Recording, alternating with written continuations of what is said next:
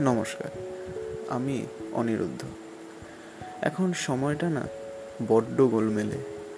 মনও কেমন যেন ভারাক্রান্ত। ঘরে বসে বসে আমার এই প্রিয় শহরটার প্রত্যেকটি রাস্তা, সেই পরিচিত ট্রাফিক জ্যাম যেন আরও বেশি করে মিস করছি। টিভি এবং নিউজ পেপার খুললেই মনটা যেন আরও খারাপ হয়ে যায়।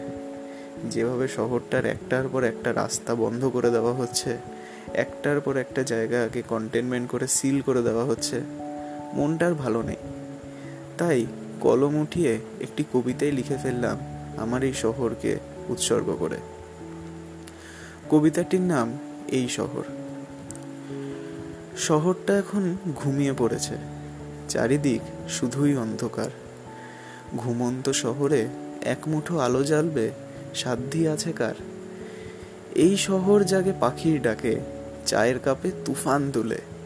যেন চোখ বড় করে বলছে, দেরি করে উঠলে কানটি দেব মূলে। এখানে সকালে মানুষের খুব তারা মেট্রো, লোকাল, সব জায়গায় ভিড়।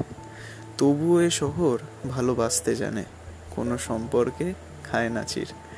এখানে বিকেল হয়, পার্কে খুদেদের কিচির মিচির আর নিষ্পাপ হাসি নিয়ে।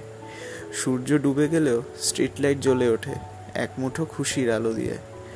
জানো, এখানে রাত হয়, রাজনীতি আর ফুটবলের গবেষণা করে। তাই তো আমার শহর এত ভালো, কাউকে দেয় না ফিরিয়ে। জানি সময়টা খারাপ, কিন্তু আমার শহর ছিল, আছে এবং থাকবে স্বমহিমায়। এই শহরে, এই শহরের প্রত্যেক কোনায় জাদু আছে, ধরা দেয় প্রত্যেক শিল্পীর ক্যামেরায়। নমস্কার।